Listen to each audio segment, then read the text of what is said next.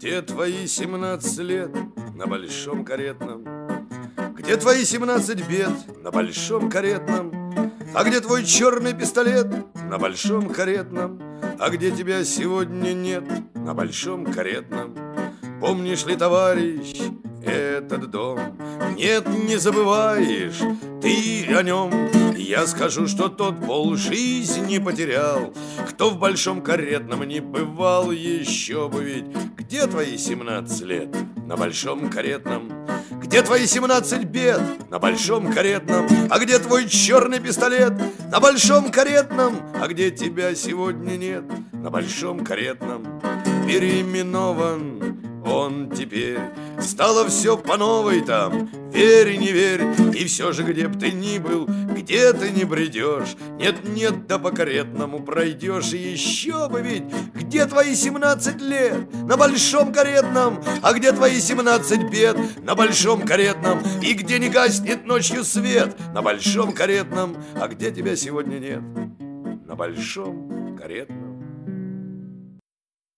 Доброго времени суток, дорогие друзья! Сегодня уже три недели, как стартовал проект 25 января 25 июля, полгода с Владимиром Высоцким, и мы уже познакомились с большим пластом творчества этого поэта за первые четыре года творческого пути, то есть по 64 год.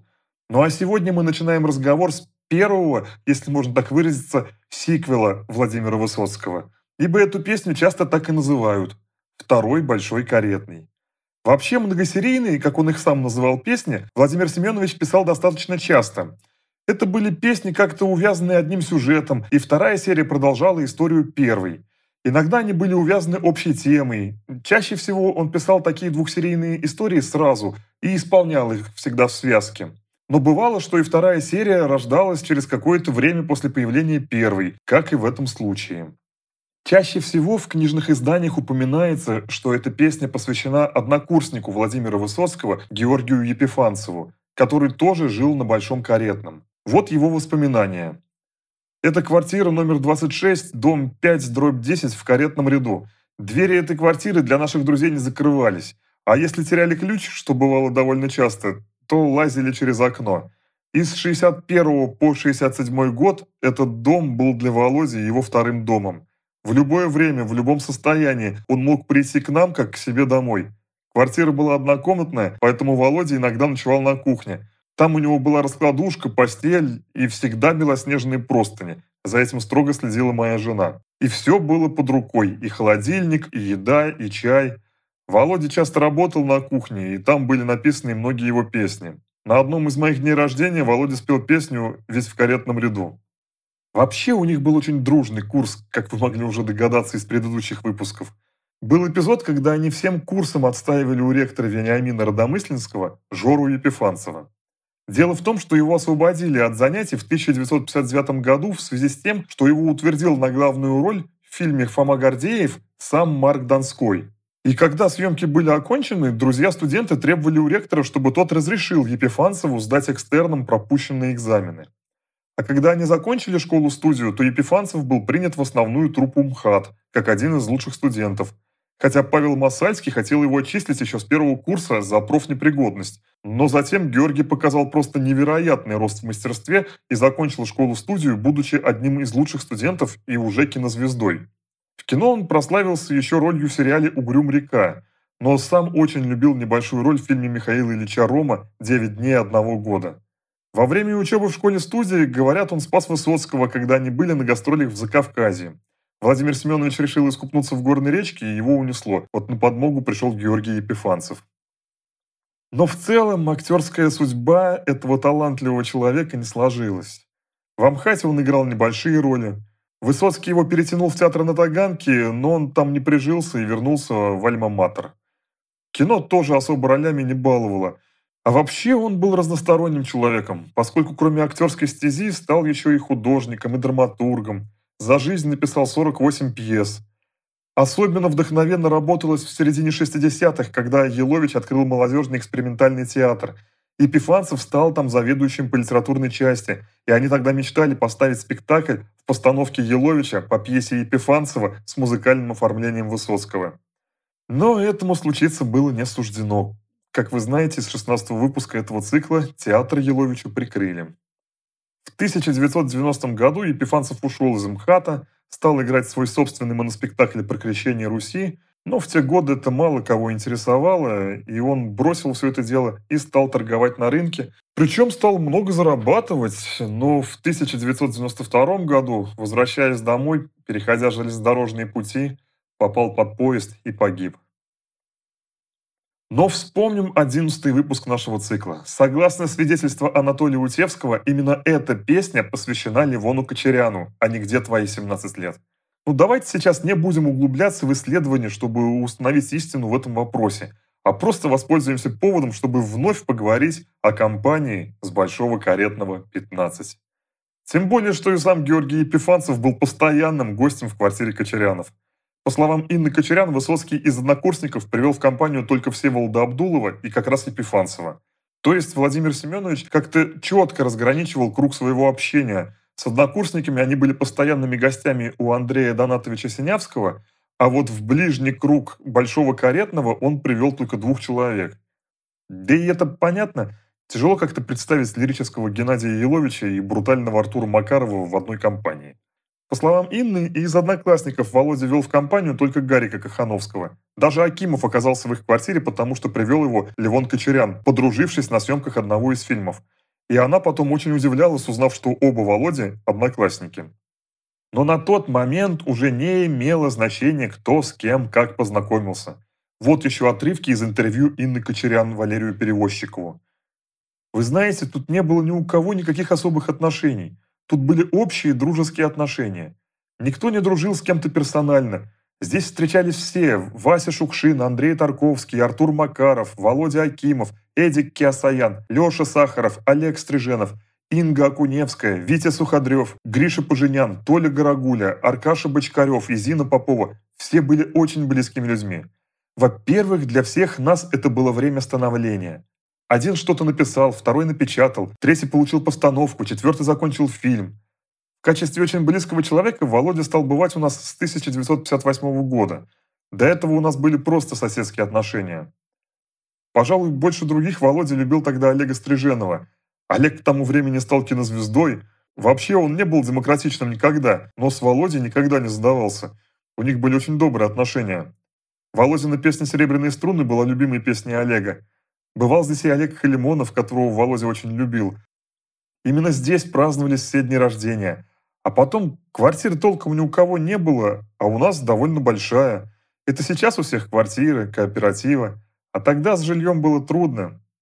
И любили, любили ребята Большой Каретный. Да и как они могли не любить его, если это было место, где на каком-то ментальном уровне они чувствовали свое единение, духовную близость, и кроме того, вся молодая дурь находила свой выход, рождая массу курьезных случаев, которые запоминались на всю жизнь. Вот, например, Артур Макаров вспоминает один случай, связанный с участковым Гераскиным, о котором мы уже говорили, когда речь шла о песне «Штрафные батальоны». Итак, слова Артура Макарова. «Нас окружало много замечательных людей. Например, участковый Гераскин, роскошный мужик с буденовскими усами. Он очень часто нас навещал в связи со всякими жалобами на нас – когда мы только переехали в новую комнату, окурили все нещадно. Наша единственная постоянная дама, прибираясь, не учла, что окна теперь выходят уже не во двор. И, смахнув со стола кучу окурков, вывалила все это за окно. А за окном садовое кольцо. Звонок в дверь, дама спряталась в шкаф. Участковый, товарищ Гераскин, вошел вместе с пострадавшими, усыпанными пеплом, стал шуметь. За столом в это время сидели только трое, Потому что четвертый как раз перед самым происшествием сказал «Вы мне все надоели» и лег на диван спать. А поскольку спать ему мешали, он забрался внутрь дивана. И когда начался весь этот страшный гвалт, в самую решающую минуту приоткрылся диван, и оттуда показалось лицо.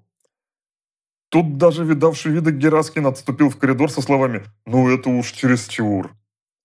Кстати, четвертым мог быть и Высоцкий в этом рассказе. Вот отрывок из интервью Людмилы Абрамовой. Значит, если взять до 65 -го года, значит, пьющее время, разговоры были как бы в одни ворота. Володя не то что молчалив но он не задавал темы. В этой компании задавали темы все-таки или Артур Макаров, или Лева. А Володя слушал, поддерживал, пел, спал. валялся у него за спиной и спал. Когда разговор доходил до какого-то вот экстремального накала, неожиданно оказывалось, что он все слышал, вмешивался. Очень много тогда говорили о дезертирах. Артур, по-моему, хотел писать что-то вроде того, что потом Распутин написал. Вот о человеке, который много лет живет, пережив войну, и для него война не кончилась, он еще весь в этом страхе, в этом приговоре, который над ним может свершиться. Мы там просто по много дней жили в Акимовской комнате, в Инкиной комнате, еще Инкины родители были живы, Левины жены. И я их действительно полюбила, потому что, отражаясь в Володе, они мне как бы вот более истинном свете представились, чем если бы я их там видела без Володы. Все-таки это была игра в приблотненность, как в единственную возможность свободного общения, неофициозного. И не такая интеллектуально осознанная игра, как, скажем, у Андрея Донатовича, который на самом деле всю жизнь от пеленок был рафинированнейшим интеллигентом и аристократом духа и извне играл приблотненность. А эти совершенно искренне играли. Вот мальчишескую дружбу, опеку старшего такого вот, грубо говоря, пахана, как был Левка. Это очень плохое слово, но просто я другой термин сейчас не могу подобрать. Очень много говорили о фантастике не в смысле книжек, а в смысле ожидания чудес от науки, ожидания пришельцев на полном серьезе. Без мистики Володя к мистике склонен не был. Ребята обсуждали, планировали, спорили, фантазировали и мечтали. Больше всего им запомнилась мечта Андрея Тарковского. По воспоминаниям Артура Макарова, тот говорил, «Ребята, давайте, когда станем богатыми, построим большой дом в деревне, чтобы все могли там жить». Причем дом он хотел построить в форме яйца, и чтобы жили в нем только они, и никаких чужих людей не было. Хотя, зная Левона Кочеряна, представить отсутствие чужих людей невозможно. Инна Кочерян вспоминала такой случай, как ее муж с Высоцким покупали с рук джинсы. Хозяин просил 80 рублей, а они давали только 15, хотя у Львона было с собой 200 рублей. В итоге они сумели настоять на своей цене, но вернулись в квартиру без единой копейки. На вопрос Инны, где же деньги, Левон ответил, что им же было стыдно, что они так задешево джинсы у человека купили, поэтому на остальные деньги угощали его. Но только не следует думать, что Левон Суренович был таким мягким и пушистым. Он в первую очередь был очень справедливым. Эту его черту знали все друзья. И если надо было применять физические действия, он даже не задумывался об этом. Вот такую еще историю, которая случилась в 1967 году на съемках в Одессе, вспоминала Инна Кочерян. Просто вечером пришли ребята, и этот Стефан Данаилов, болгарский актер, сказал Володе «пой». Володя говорит «я не хочу». Тогда Данаилов достал деньги и бросил Володю в лицо. И Лёва этим Данаиловым сломал тахту. Вообще, конечно, читая и слушая воспоминания друзей о Левоне Кочеряне, поражаешься широте души этого человека. Насколько он любил друзей и готов был им все отдать. Вот, к примеру, как о нем говорил писатель Юлиан Семенов. Левон был душой Москвы тех лет. Его знали и любили люди разных возрастов и профессий. Грузчики, писатели, кондукторы трамваев, жакеи, актеры, профессора, летчики. Он обладал великолепным даром влюблять в себя сразу и навсегда. Дружба была настолько крепкой, что друзьям подчас было невозможно расстаться. Давайте еще раз обратимся к воспоминаниям Инны Кочерян. Как-то Лева уезжал в Ленинград делать какие-то пробы, а Толя Утевский и Володя поехали его провожать, Предупредили меня, что вернуться ночевать сюда, потому что Толян жил уже довольно далеко. Сказали и нуля, не волнуйся, проводим и приедем ночевать. Дверь не запирай. Я и не запираю. Поезд ушел где-то около 12 ночи. Час их нет. Два их нет. И никто не звонит. Вдруг утром звонок из Ленинграда. Оказывается, они в Ленинграде. Володя, Лёва и Толян. Пришли провожать, сели в поезд, поговорили. А почему бы нам не съездить в Ленинград? Ну, давайте съездим. Вот и поехали. У них все очень просто. Поэтому ничего удивительного нет в том, что все они очень хотели поселиться в большом доме яйце Андрея Тарковского. Артур Макаров, вспоминавший эту мечту великого режиссера, закончил речь так. Идея эта, конечно, не осуществилась. Все обзавелись семьями, каждый стал жить особняком. Как говорится, ничто не вечно под луной – Постепенно на нас ложатся обязанности рабочие, семейные, и эти дни счастливой молодой коммуны остаются, к сожалению, в прошлом. Несмотря на такой уникальный состав, и компания с Большого Каретного тоже была обречена на такой исход. Вообще и интонация песни, несмотря на то, что она была написана в 1963 или 1964 годах, очень грустная и ностальгическая. Видимо, уже чувствовалось, что это потрясающее время подходит к концу. Постепенно каждый из них обзаводится семьей, и у каждого появляются собственные квартиры. Все они все чаще и чаще в разъездах, занимаясь любимой работой. Кстати, нюанс, на который не обращают исследователи, когда рассказывают об этой компании. Все подчеркивают их уникальность, индивидуальность, талант. Особенно подчеркивают их невероятное отношение к свободе. Действительно, они выделялись этим на фоне большинства. Но почему-то никто не говорит, что это были люди, где каждый занимался любимым делом. Там не было людей, которые выбрали профессию, потому что модно или потому что кто-то кого-то устроил. Нет, все они, и артисты, и юристы, и моряки, и спортсмены, и режиссеры, и писатели, и художники. Они все отдали своей жизни служению тому делу, которое жгло их сердца. И, конечно, возможность реализовать себя в любимом деле отнимала массу времени, и встречи становились все реже и реже. В 1964 году Василий Шукшин дебютирует как режиссер полнометражных фильмов картиной по собственному сценарию «Живет такой парень». Кстати, там мог появиться и Высоцкий. Он еще только начинал снимать, тогда «Живет такой парень», и хотел, чтобы я пробовался у него. Ну, он раньше уже обещал Куравлеву. Я очень рад, что Леня сыграл. Ну, не пришлось мне встретиться с Шукшиным, хотя... Да и как актер Шукшин имел на тот момент уже более десятка ролей, в том числе главную в знаменитом фильме Марлена Хуциева «Два Федора» и одну из главных у Льва Кулиджанова в «Когда деревья были большими». И, конечно, очень много времени у него отнимала литературная деятельность. Тарковский на тот момент уже снял «Иваново детство», с которым выиграл один из самых престижных мировых кинофестивалей «Венецианский», стал обладателем «Золотого льва» и уже вовсю готовил свою вторую картину «Страсти по Андрею».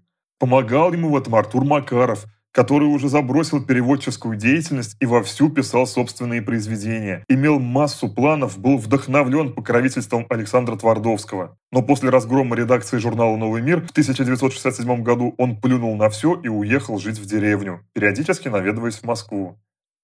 Киасаян еще был далек от своих лучших фильмов, но тем не менее был в профессии и снимал уже с 1961 года. Что уж говорить об актерах, особенно о звездных.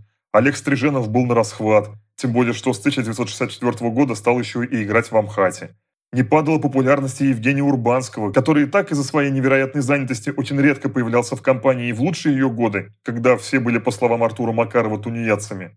Но они сами часто ходили в театр Станиславского к нему в гости, где он жил на втором этаже, прямо в театре. Рядом с его комнатой был репетиционный зал, и там компания тоже зачастую засиживалась до утра. Урбанский потрясающе здорово играл на гитаре, и Высоцкий во многом у него учился. А 5 ноября 1965 года, в возрасте 33 лет, Евгений Урбанский трагически погиб, исполняя трюк за рулем грузовика на съемках фильма «Директор». С тех пор, кстати, актерам советского кино запретили самостоятельно исполнять трюки на съемках. Хотя настоящие актеры всегда жаждут сделать все самое опасное сами. Анатолий Горогуля стал капитаном теплохода «Грузия». В общем, все разъезжались. Моряки уходили в плавание, кинодеятели уезжали в экспедиции, спортсмены уезжали на соревнования и так далее. Игорь Кахановский в 1965 году плюнул на всю свою инженерную деятельность и решил посвятить себя писательскому делу и уехал в Магадан но об этом будет отдельный выпуск нашего цикла. И у нашего главного героя этого проекта тоже времени стало в обрез. Своим местом в театре на Таганке он очень дорожил и отдавал себя всего.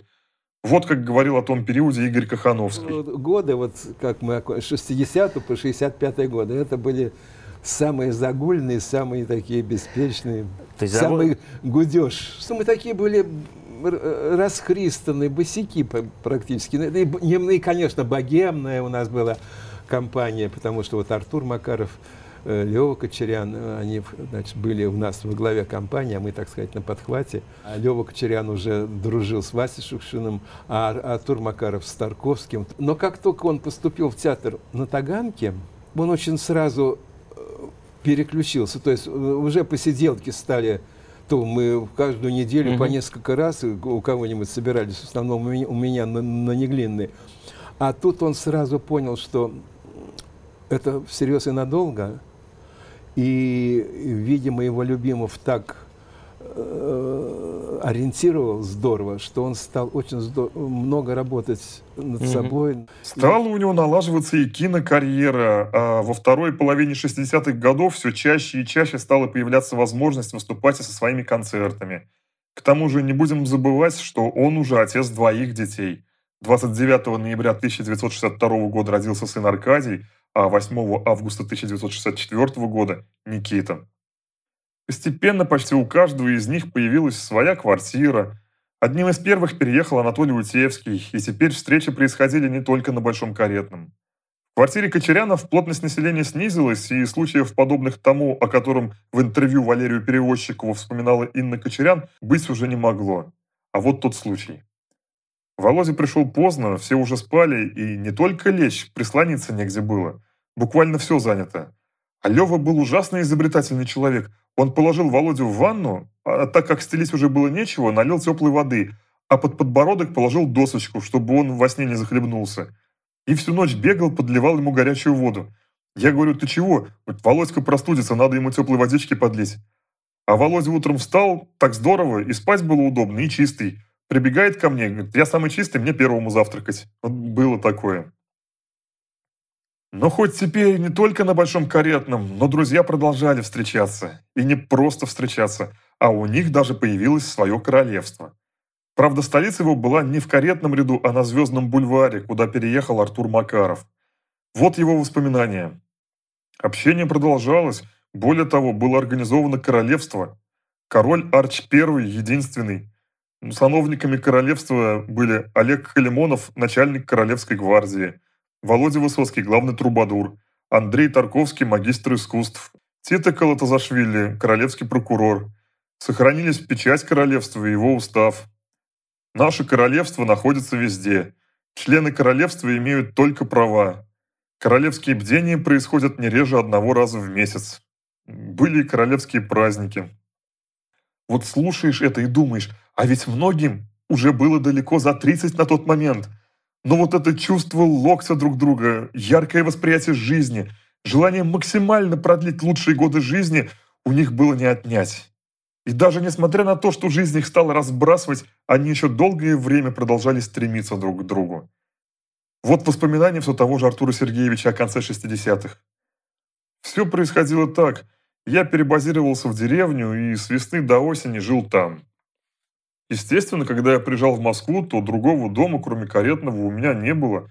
А зимой все развивалось по-прежнему, на каретном. Причем в конце 60-х их уже объединяло общее дело в этом доме. Преисполненные любовью к своему лидеру Ливону Кочеряну, они очень хотели помочь ему реализовать себя. Все эти люди искренне хотели, чтобы Левушка снял свой фильм. И сценарий фильма «Один шанс из тысячи» писался там, на Большом Каретном 15. Главным сценаристом был, разумеется, Артур Макаров, но участие принимали и прочие кинодеятели, сам Левон и Андрей Тарковский. И даже не только они, но и другие друзья, далекие от кино. Вот как вспоминал эти дни сотрудник угрозыска, а в будущем адвокат, один из основателей этой компании, Юрий Гладков. При мне писался сценарий. Артур писал его сам, но сценарий дорабатывался, нарабатывался в разговорах. Многие что-то предлагали, особенно Лева – и всем нам это было очень интересно. Это был первый самостоятельный фильм Кочеряна, поэтому Лева очень серьезно относился к этой работе. Лева предложил мне сняться в этом фильме в роли немца, а я сказал, что в роли немца сниматься не буду. Принципиально. Но вообще говоря, я был очень занят в то время. Они все уехали в Одессу, а я остался в Москве. Высоцкий в то время уже отдалился от этой компании, ему попросту не хватало времени заглянуть в это родное гнездо. Ведь к концу 60-х он становится ведущим актером театра на Таганке, да и сам Лева продолжал ему находить роли в кино. Причем Киасаяна он просто заставил снимать Высоцкого в стрипухе. Наверное, правильно будет сказать, что компания распалась со смертью их главаря. Уходил он долго и страшно. Вот воспоминания Эдмонда Киасаяна. Кочерян болеет месяц, два, три. Володя не приходит. Однажды Лева мне говорит – знаешь, Володя приходил, принес новые стихи, потрясающие, и начал мне про эти стихи рассказывать. А Володя ведь не был в больнице, просто кто-то принес эти стихи, а Лева сказал, что Володя приходил. А в конце громадный Лева весил, наверное, килограммов 40. И вот однажды он мне говорит «хочу в ТО, Хочу и все. Поехали, сели за столик, заказали. Смотрю, проходят знакомые люди и не узнают его. Леву это поразило. Он говорит, слушай, Кес, люди меня не узнают. Неужели я так изменился? И вновь приходится нам говорить о том, что одним из важных факторов раскола в компании был не приход Высоцкого ни в больницу к умирающему другу, ни на похороны. Больше всего отношения испортились из-за этого с Киасаяном, который вообще был горячим парнем и мог запросто поставить крест на любых отношениях. Так почти со многими друзьями с Большого Каретного Киасаян расстался со скандалом. Поэтому, может, его рассказ и изобилует преувеличениями, но факт того, что Кочерян ждал Высоцкого в больнице, остается фактом. Это подтверждают все друзья. Повторим то, о чем уже говорили в одиннадцатом выпуске этого цикла. Многие друзья говорили, что Высоцкий им потом признавался, что просто не мог видеть Леву в таком состоянии, поэтому не пошел. Вот, к примеру, отрывок из интервью Юрия Гладкова. Чувство вины у Володи было, и было, наверное, у всех, в том числе и у меня. Лева умер, ушел, а нас рядом не было. Наверное, у нас с Володей от этого. Ведь Лёва был для нас всех человеком эпохальным. Он очень много значил для каждого из нас, и как-то не верилось, что он может так рано уйти. Поминки проходили в квартире Кочерянов на Большом Каретном переулке, 15. Народу было столько, что в квартире не поместились. Стояли на лестнице и во дворе. Высоцкий не появился. Закроем эту тему словами Анатолия Утевского. Друзья очень обиделись, я с Володей некоторое время вообще не общался, вообще не разговаривал. Я не мог простить, что он не пришел проводить самого близкого друга. Мы знали, что он тогда был в Москве. Не знаю, чем это объяснить. А может быть и не нужно это объяснять. Такие слова сказал Анатолий Утевский. Конечно, и после смерти Ливона они встречались, но это было крайне редко. Как говорил Артур Макаров, после 70-го года встречались случайно, но всегда продлевали эти встречи. А с Высоцким удавалось увидеться и того реже, но причина была все-таки уважительной. Вот слова все того же Артура Сергеевича. Перебравшись в деревню, я часто приезжал в Москву и жил дней по 10-15. Виделись мы всегда в эти периоды плотно, а позже, последние 7-8 лет его жизни, встречались очень редко. У него было много работы, много разъездов, в том числе заграничных. В жизни каждого из них Большой Каретный оставил неизгладимый след. И неважно, кому посвящены эти две песни – Кочеряну, Утевскому или Епифанцеву, они могли быть посвящены любому из этой компании легенды. Каждый из них вынес массу жизненного опыта с тех времен. Каждому Большой Каретный помог состояться в жизни. Все они вспоминали это лихое время, кто-то больше, кто-то меньше – так, например, Тарковский не особо вспоминал, считая, что это просто этап в жизни, который бывает у любого человека, а жить нужно уже сегодняшними идеями, целями, мыслями. И он, кстати, никогда не думал о совместной работе с кем-то с Большого Каретного, так как ему это не было нужно. Вот думаю, его бы Кочерян не заставил кого-то взять на роль. Всегда с веселой ностальгией о тех временах вспоминали Макаров и Кахановский. А заслуженный юрист России, профессор и полковник юстиции – Анатолий Утевский на рубеже веков написал аж две книги «На Большом Каретном» и «Возвращение на Большой Каретный». Большинство из них всегда подчеркивало, что лихая, безденежная, пьяная, веселая эпоха на Большом Каретном – это лучшее время их жизни. Последние годы Владимир Высоцкий на каждом своем выступлении, во время каждого своего интервью обязательно вспоминал этих людей и несколько минут рассказывал зрителям, журналистам о тех временах и о тех людях. А в той компании людей, я вам скажу, что они, это была достойная компания. Мы жили в Большом Каретном переулке, в квартире у моего друга в течение полутора лет, такой коммуной. Пять человек или шесть нас было, которые были всегда и были приблудные, так сказать. Ну вот иных уж нет, как говорят, а те далече, но вот из тех, кого уж нет, это Шукшин Вася. И, значит, еще нету хозяина этой квартиры Лёвы Кочеряна, который тоже так он жил жарко и, так, и сгорел он в одну минуту как-то быстро. И нету их. А среди ныне здравствующих и тех, которые творят и работают, вот Тарковский Андрей, тоже он прожил с нами. Он тогда еще только думал про Рублева.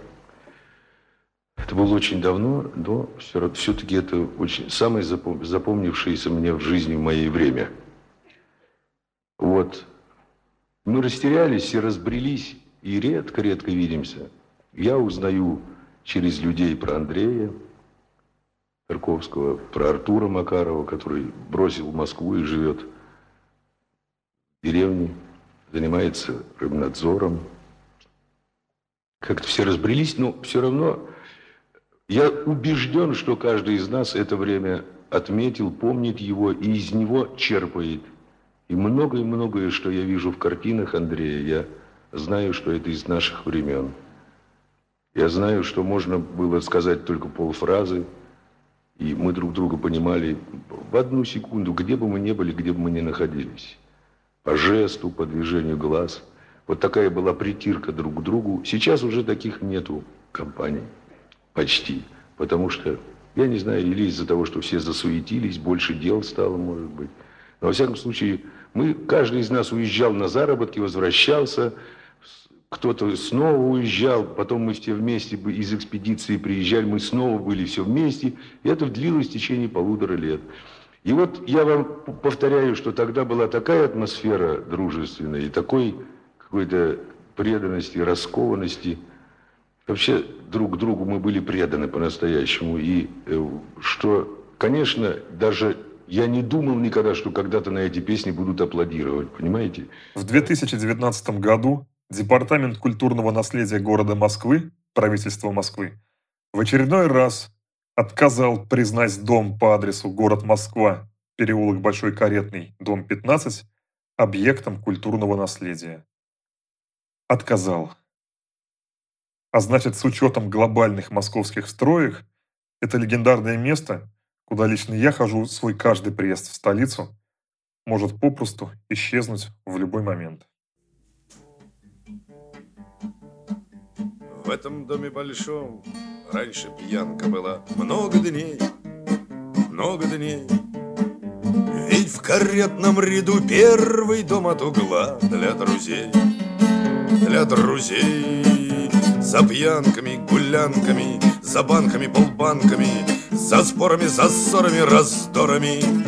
Ты стой на том, что этот дом, пусть ночью, днем всегда твой дом, И здесь не смотрит на тебя с укорами. И пускай иногда недовольна жена, но Бог с ней, нет, Бог с ней. есть у нас что-то больше, чем рюмка вина у друзей, у друзей.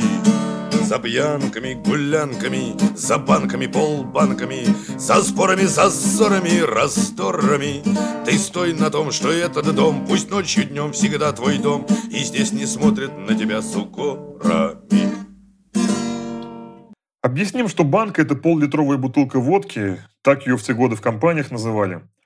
А следующая сегодняшняя песня – это типичное творение начального этапа творчества Высоцкого – что интересно, одним из авторов Уголовного кодекса, который герой песни считает лучшей книгой, являлся отец Анатолия Утевского, Борис Самойлович, очень видный ученый в области правоведения. В одном из предыдущих выпусков шел разговор о том, что в квартире Утевских была очень большая библиотека, и Борис Самойлович разрешал юным Высоцкому и Кахановскому ею пользоваться. А в библиотеке были и художественные произведения, и специализированная юридическая литература. Возможно, именно это и натолкнуло поэта на сюжет этой песни. Уголовный кодекс был принят в 1960 году и вступил в силу с 1 января 1961 года. Принятие нового кодекса было обусловлено политикой Хрущева, который взял курс на либерализацию. А так как сталинский кодекс носил репрессивный характер, то и назрела реформа в уголовном праве. Хотя следует отметить, что за ряд тяжких преступлений наказания были еще более ужесточены. Еще из песни можно сделать вывод, что когда товарищи главного героя попадутся, им не поздоровится, так как в части у них разбой. Самая тяжкая форма хищения, так как сопряжена с применением насилия к потерпевшему. Другие формы хищения, грабеж или кража, не подразумевали насилие, поэтому карались менее строго. Остается лишь добавить, что обе песни о Большом Каретном мы вам предлагаем послушать в записи, сделанной Константином Мустафиди – а песню про Уголовный кодекс в записи со студии Михаила Шемякина. Ну а на сегодня это все. Я прощаюсь с вами. Всего доброго и до завтра.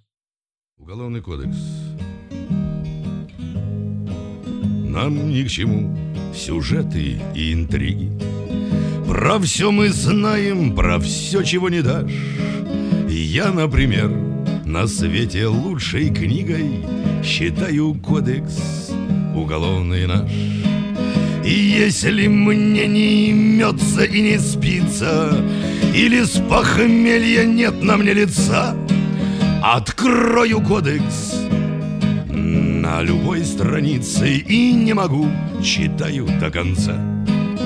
Я не давал товарищам советы, но знаю я разбойник в чести Вот только что я прочитал про это Не ниже трех, не свыше десяти вы вдумайтесь простые эти строки, Что нам романы всех времен и стран, В них все бараки, длинные как сроки, Скандалы, драки, карты и обман. Сто лет бы мне не видеть этих строчек, За каждой вижу чью-нибудь судьбу. И радуюсь, когда статья не очень ведь все же повезет кому-нибудь.